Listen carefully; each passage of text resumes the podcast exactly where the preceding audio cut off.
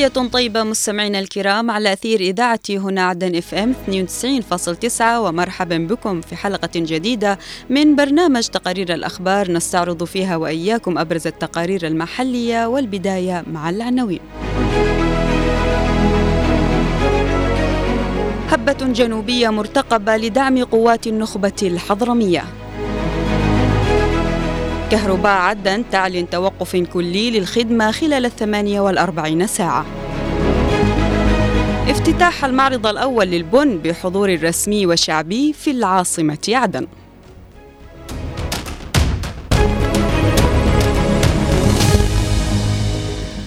أقرت الهيئة التنفيذية للقيادة المحلية للمجلس الانتقالي الجنوبي بمحافظة حضرموت تنظيم مليونية تضامنا مع قوات النخبة الحضرمية. جاء ذلك خلال الاجتماع الدوري الثاني للهيئة بمقرها بمدينة المكلا برئاسة رئيس الهيئة العميد الركن سعيد المحمدي المزيد من التفاصيل في سياق التقرير التالي. انتصار شعبي جنوبي جديد تنظمه الهيئة التنفيذية للقيادة المحلية للمجلس الانتقالي الجنوبي بمحافظة حضرموت من خلال إقامة مليونية يتم التحضير لها تضامنا ودعما لقوات النخبة الحضرمية في حدث مهيب سيبعث من جديد رسالة حول الالتفاف الشعبي الكبير وراء هذه القوات. هذا الحدث الشعبي الكبير ينتظر أن يتوافد عليه الجنوبيون بأعداد غفيرة لتشكيل حائط صد منيع من أجل مجابهة المخططات والمؤامرات التي تستهدف قوات النخبة الحضرمية. وتأتي الدعوة لهذا الحدث المهيب في توقيت مهم حيث تعقب حملات مشبوهة كانت قد أثيرت في الفترة الماضية من قبل القوى المعادية للجنوب.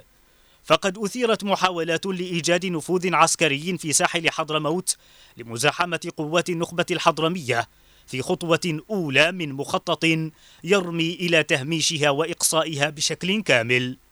أثار هذا الأمر غضبا جنوبيا غير مسبوق على نحو برهن على أن هناك يقظة لمجابهة أي محاولة للمساس بالوضع الأمني المنجز العسكري في ساحل حضرموت الذي غرسته قوات النخبة الحضرمية بفضل جهودها الكبيرة في ترسيخ الأمن والاستقرار.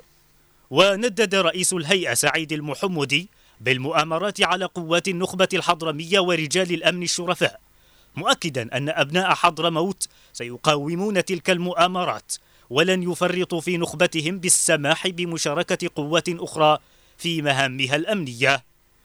إقرار تنظيم المليونية جاء لإعطاء رسالة للداخل والإقليم أن قوات النخبة منجز عسكري وأمني حققه أبناء المحافظة بعد نضالات طويلة وسيتصدون لكل المؤامرات المستهدفة لهذا المنجز.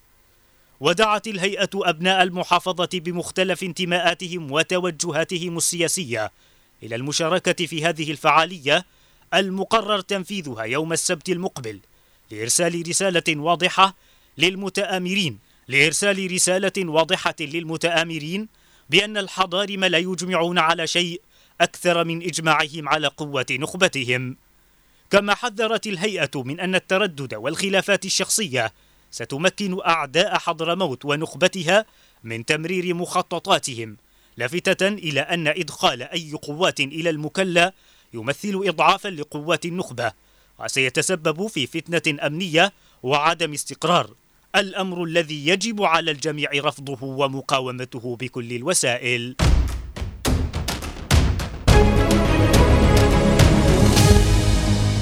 أعادت المؤسسة العامة لكهرباء العاصمة عدن مساء أمس ارتفاع ساعات انطفاء التيار الكهربائي مقابل ساعات التشغيل بسبب توقف معظم محطات التوليد عن الخدمة. ونشدت المؤسسة مجلس القيادة الرئاسي ورئاسة الحكومة بضرورة التدخل العاجل. نتابع التفاصيل في التقرير التالي. تغرق العاصمة عدن بين براثين أزمة متفاقمة في قطاع الكهرباء. ضمن حرب خدمات قاسية يتعرض لها شعب الجنوب وسيستمر تجاهل هذا الوضع من قبل الجهات المعنية دون اتخاذ اللازم ما ينذر بخروج الأمور عن السيطرة. المؤسسة العامة للكهرباء أوضحت بأن ارتفاع ساعات انطفاء التيار الكهربائي مقابل ساعات التشغيل يعود إلى توقف جميع محطات التوليد عن الخدمة باستثناء محطتي الرئيس بقدرة 90 ميجا وات ومحطة المنصورة بقدرة 30 ميجا والتي من المتوقع خروجها خلال اليومين القادمين. وأشارت في مناشدتها جميع الجهات لتوفير الوقود منذ أكثر من شهر لتوفير كميات من الديزل والمازوت تسهم بتأمين استمرارية الخدمة إلا أنها لم تجد أي استجابة حتى توقفت جميع محطات الديزل والمازوت.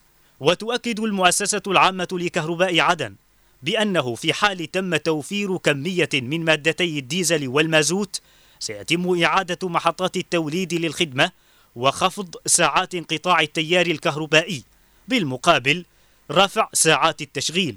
وستبذل قيادة المؤسسة وكافة طواقمها الفنية جل جهدها للحفاظ على استقرار الخدمة متى ما توفر الوقود. وتكرر كهرباء عدن مناشدتها لمجلس القيادة الرئاسي ورئاسة الحكومة بضرورة التدخل العاجل وتأمين كمية من مادتي الديزل والمازوت لإعادة محطات التوليد وتحقيق الاستقرار النسبي للخدمة خصوصا وأننا ما زلنا في فصل الشتاء الذي تنخفض الأحمال فيه وتشهد خدمة الكهرباء استقرارا إلا أن هذا العام لم يتحقق ذلك. تفاقم أزمة الكهرباء في العاصمة عدن. لن تتوقف عند حد انقطاع التيار فحسب. لكن الأمر سيشمل معاناة شاملة على كل المستويات وتحديدا على الصعيد الصحي حيث ستواجه المستشفيات والمراكز الصحية معاناة شديدة في مواصلة عملها. وتشير التطورات على الساحة الراهنة إلى أن ثورة غضب جنوبية على الأبواب في ظل تفاقم الأوضاع المعيشية لا سيما أنها تصنع بشكل متعمد من قبل العصابات الإرهابية التي تسعى لتصدير وصناعة حالة شاملة من الفوضى في أرجاء الجنوب.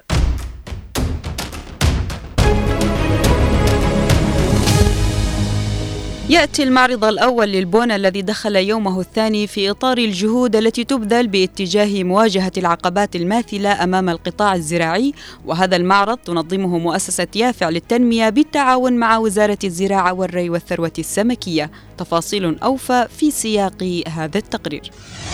لليوم الثاني على التوالي تتواصل فعالية المعرض الأول للبن في عدن بإشراف وزارة الزراعة والري والثروة السمكية والذي سيستمر في الفترة من السابع والعشرين وحتى التاسع والعشرين من شهر يناير الجاري بمشاركة أكثر من أربعين شركة والعديد من مزارعي البن والمهتمين بزراعته وتصديره. وافتتح المعرض وزير الزراعة والري والثروة السمكية اللواء سالم السقطري والذي أكد خلال حفل الافتتاح على أهمية المعرض والأهداف التي يسعى إلى تحقيقها في توجيه كافة الجهود نحو الاهتمام بزراعة البن لكونه محصولا اقتصاديا مهما يصدر إلى كافة أنحاء العالم ويعبر عن الموروث الشعبي والثقافي في الجنوب.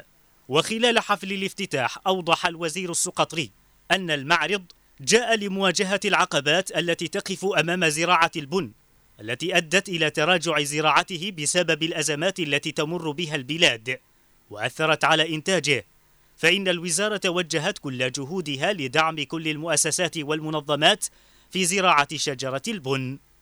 كما أعلن السقطري عن إنشاء المركز الوطني للبن الذي لم تتبق له سوى اللمسات الأخيرة والذي ستكون له مساهمة فاعلة في دعم محصول البن.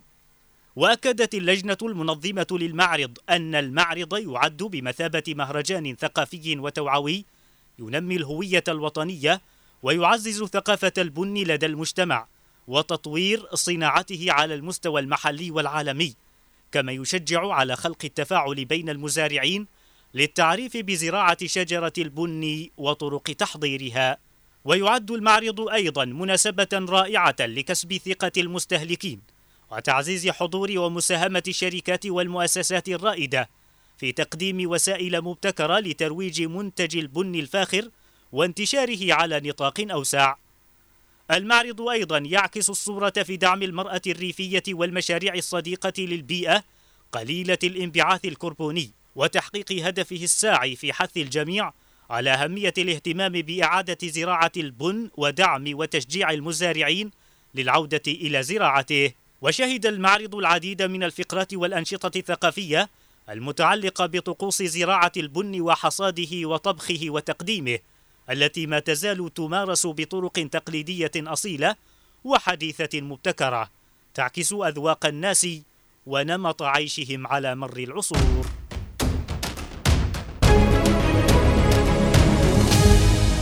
أعزائي المستمعين إلى هنا نصل إلى ختام هذه الحلقة من برنامج تقارير الأخبار. كنت معكم من الإعداد والتقديم عفراء البيشي ومن الإخراج خالد الشعيبي. أطيب التحية إلى اللقاء.